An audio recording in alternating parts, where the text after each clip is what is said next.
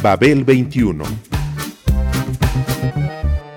came on my spaceship to save the Earth. I've been to the south and I've been to the north. Check me out, darling, when you hear me sing. I'm an ugly duckling, I'm a beauty king. I'm an alien Elvis, I bring love and joy. My dance might remind you of the disco boy. I'm young, I'm old, I've got a heart of gold. I'm an ultimate gift to the people of the world. Some say that I come from Russia, some think that I come from Africa. But I'm so exotic, I'm so erotic, cause I come from the planet Paprika. El gusto hipermoderno. Babel 21. Greetings from planet Paprika. ¿Cuál es la fuerza impulsora más grande en la vida de un músico revolucionario?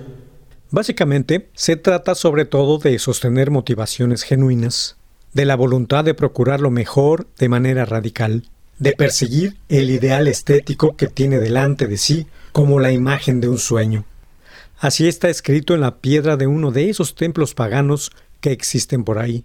No solo vivimos en el mundo, vivimos dentro de una imagen o una visión del mundo, de cómo está ligado y de lo que significa. Tal cual lo han tomado algunos músicos como motivo de vida, y por lo mismo se han convertido en hitos de un género que lleva encima la revolución desde que nació, el jazz. jazz.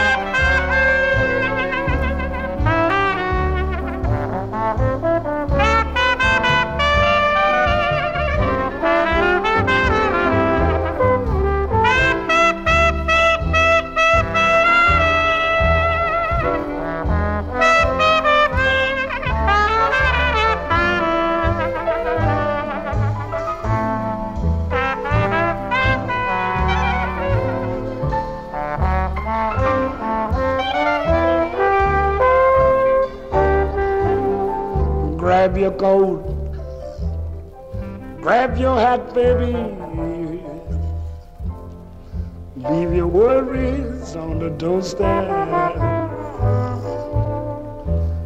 Just direct your feet on the sunny side street.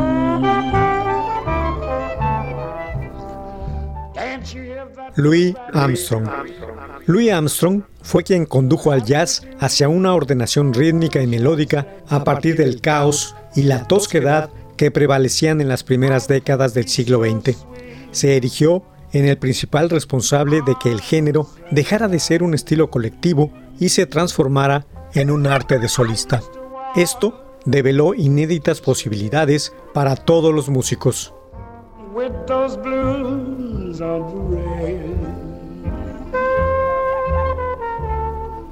But I'm not afraid, baby.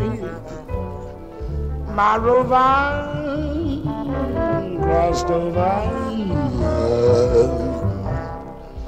If I never ever sent them, I'll be rich as Rockefeller. With gold dust at my feet arms and his eyes.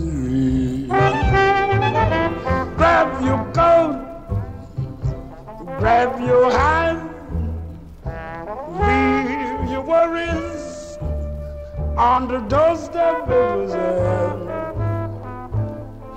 Just direct your feet On the sunny side of the street, saying, Can't you help that bit of pen? Oh, the happy tune just and very Life can be so sweet. Oh, on sunny side. I used to walk in the shade with those blues on the red. Now, mama, I'm not a friend. My brother.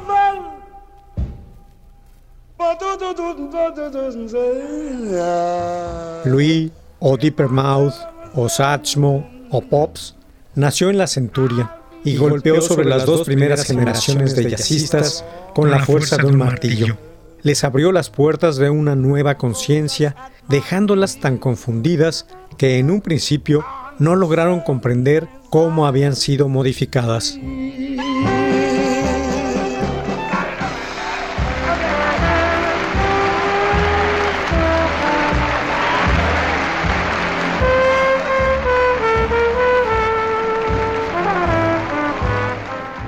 Este impacto se produjo por cuatro aspectos de su música.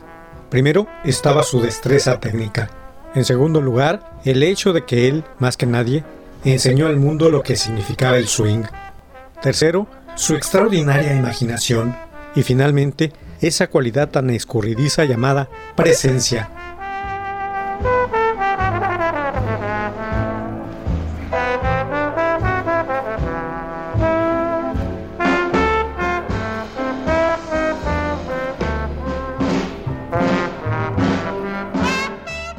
Su estilo de improvisación parecía combinar lo más excelso del virtuosismo instrumental con la estructura melódica más trascendente, disciplinada y la espontánea expresión emotiva, todo lo cual, reunido en un solo hombre, es algo en verdad raro.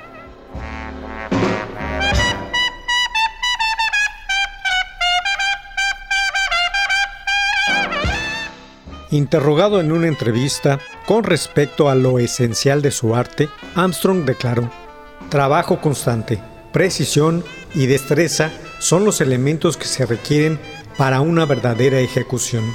Una cosa es definitiva, nadie puede ser desdichado mientras oye a Louis Armstrong tocar o cantar.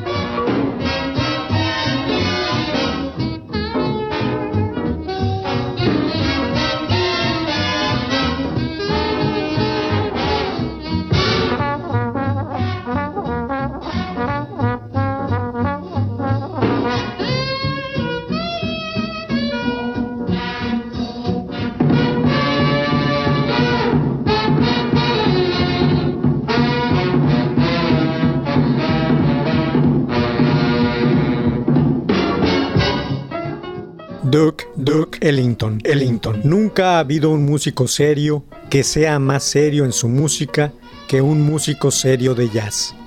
Definición propia de Duke Ellington. Él confesó no haber sido nunca capaz de resistir un desafío. Fue un compositor que sabía escribir velozmente y bajo la presión del tiempo. Un tiempo que solo se abría entre sus constantes viajes y actuaciones.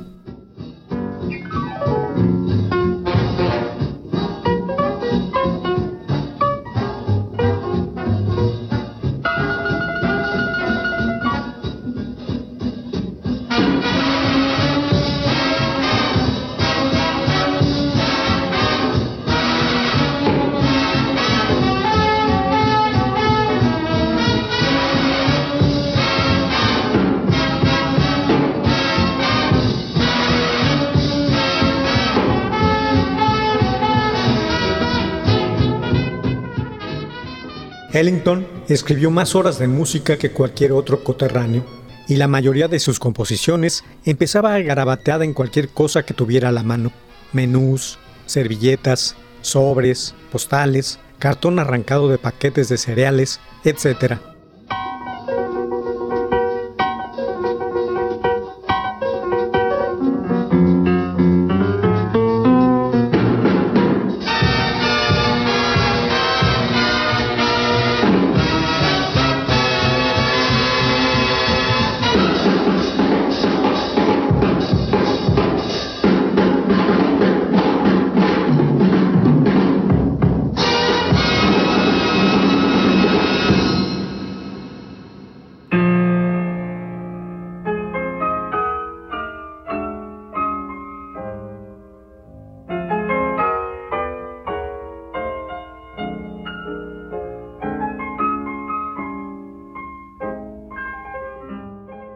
Su música, escrita, iniciaba así, y también así terminaba.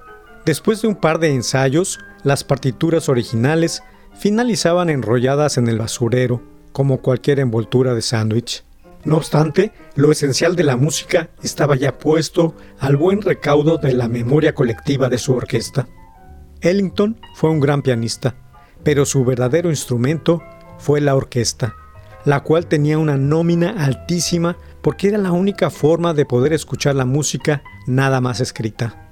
Las notas no son lo importante, decía, sino para quién están escritas.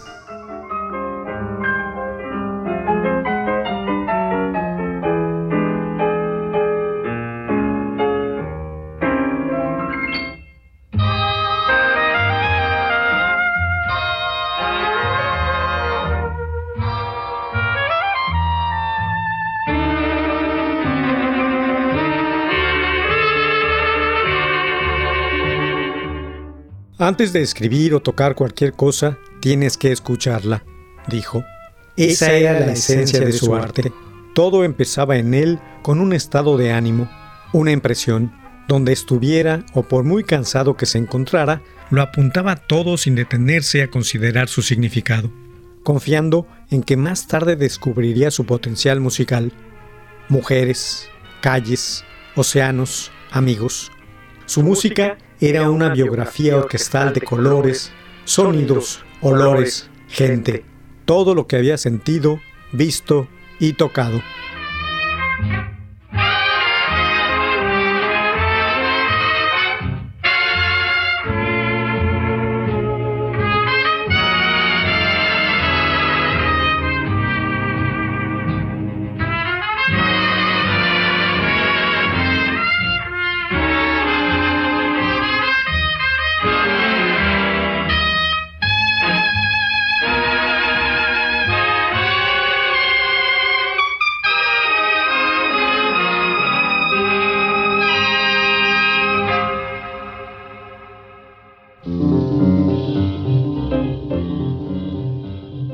Count Basie.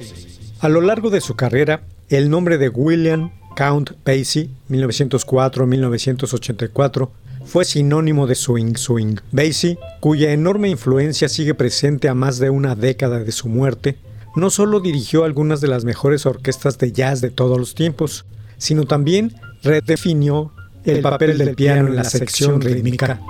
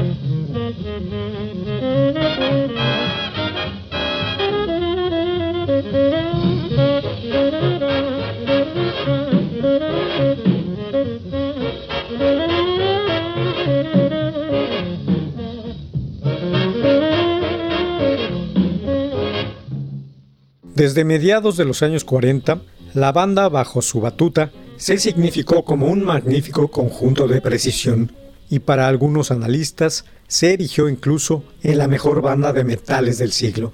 Su sello inconfundible se advierte, además, en el sonido de cualquier big band de la actualidad.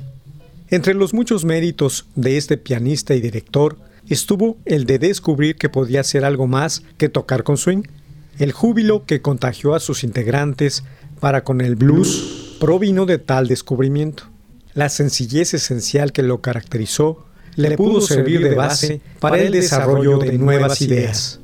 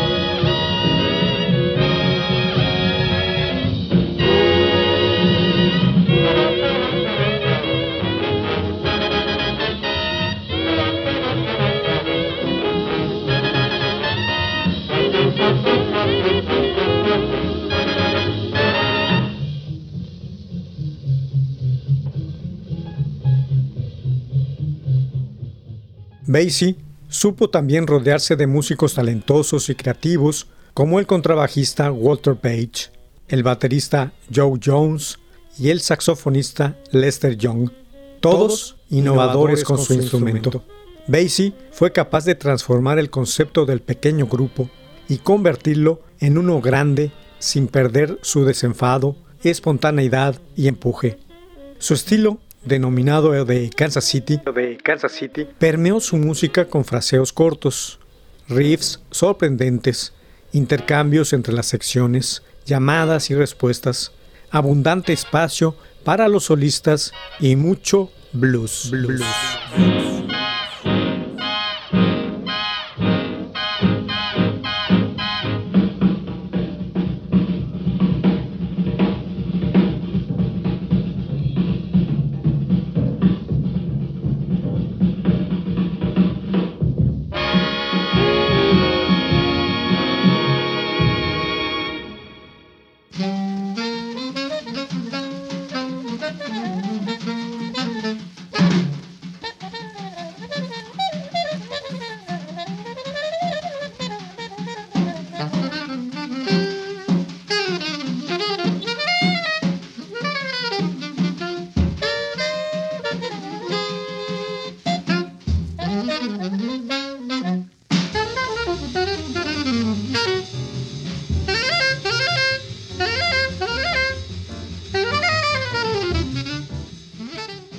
Charlie Parker. Charlie Parker. El jazz del medio siglo XX podría dividirse en dos eras, la anterior a Charlie Parker y la transformada por él. Un nuevo panorama surgió cuando su visión iluminó el futuro de la música. Charlie dedicó todas sus energías a aprender a tocar el sax de manera autodidacta, con un estilo personal, excéntrico y a la vez liberador. Así eran también las características del bebop en cuyo desarrollo Parker desempeñó un papel fundamental junto a otros músicos que trabajaban en la misma dirección.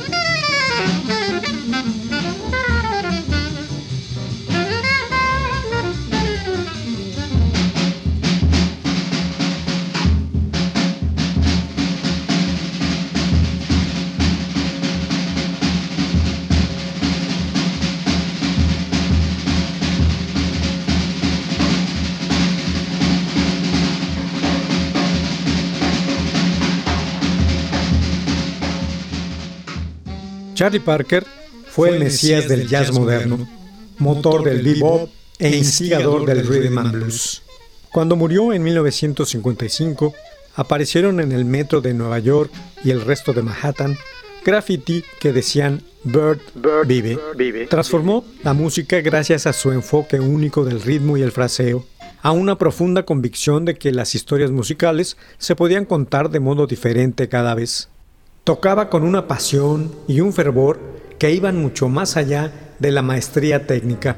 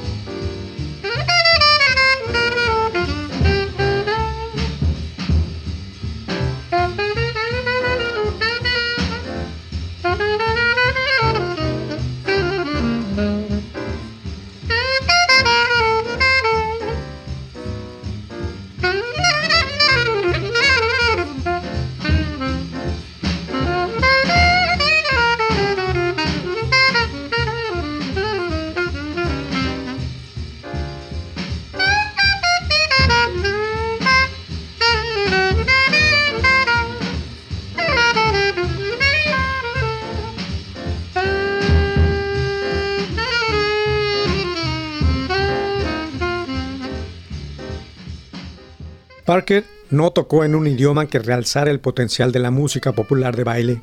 No, debido a su nueva estética, el público llegó a concebir al jazz como una forma artística seria y como un símbolo de rebelión. El bebop se convirtió en la banda sonora de la vida bohemia y marginal de los outsiders. outsiders.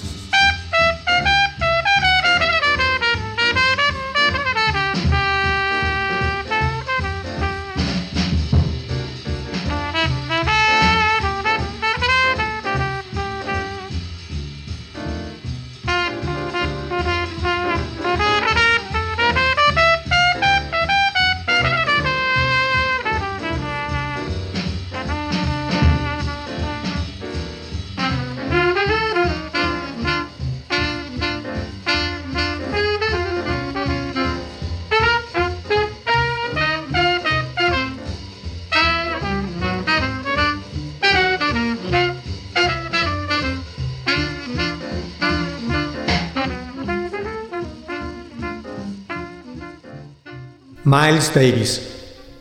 Miles Davis fue el creador del jazz moderno. Sus exploraciones musicales comenzaron en los años 50 y prepararon la escena para la explosión vanguardista de las siguientes décadas. Fundó varias de las corrientes importantes aparecidas en el jazz y logró con su música y visión atraer, instruir y engendrar a un número sin precedente de jazzistas de las generaciones recientes.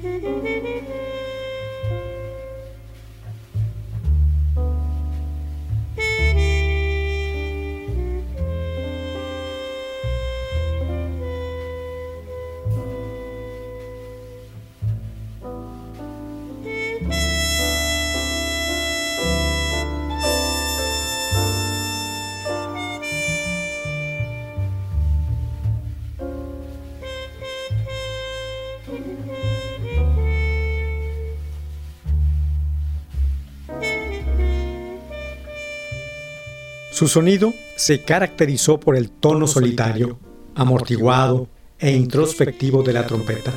El estilo neobob, rápido y furioso, y el gradual alejamiento de las progresiones y armonías tradicionales hacia un sonido modal más abierto, siendo el primero en usar este dentro de un marco de improvisación completamente libre.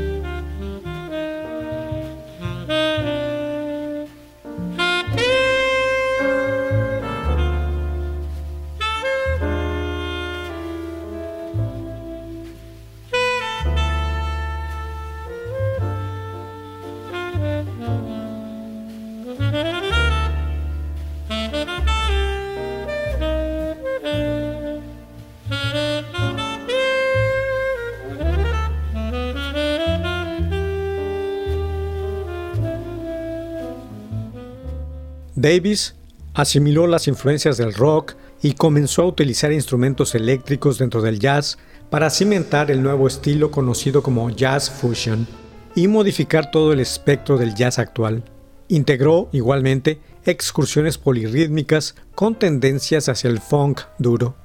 Para él, los músicos debían tocar los instrumentos que reflejaran mejor los tiempos que vivían, aprovechar la tecnología capaz de darles lo que querían oír.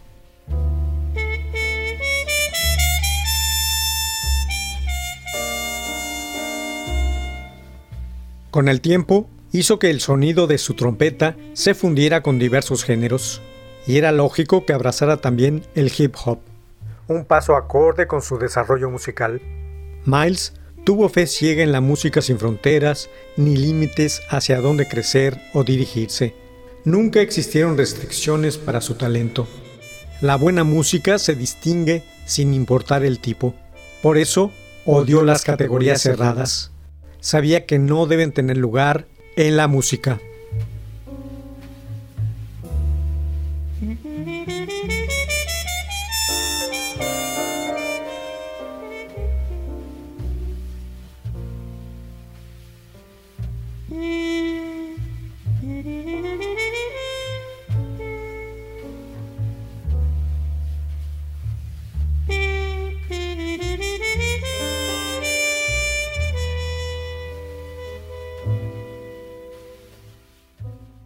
Babel 21, un programa de Sergio Monsalvo.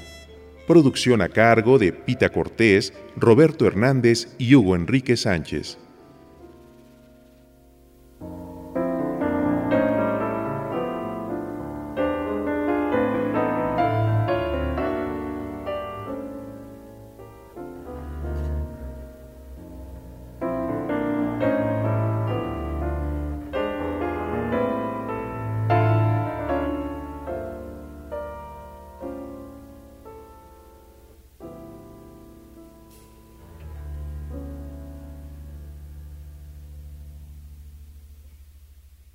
Radio Educación.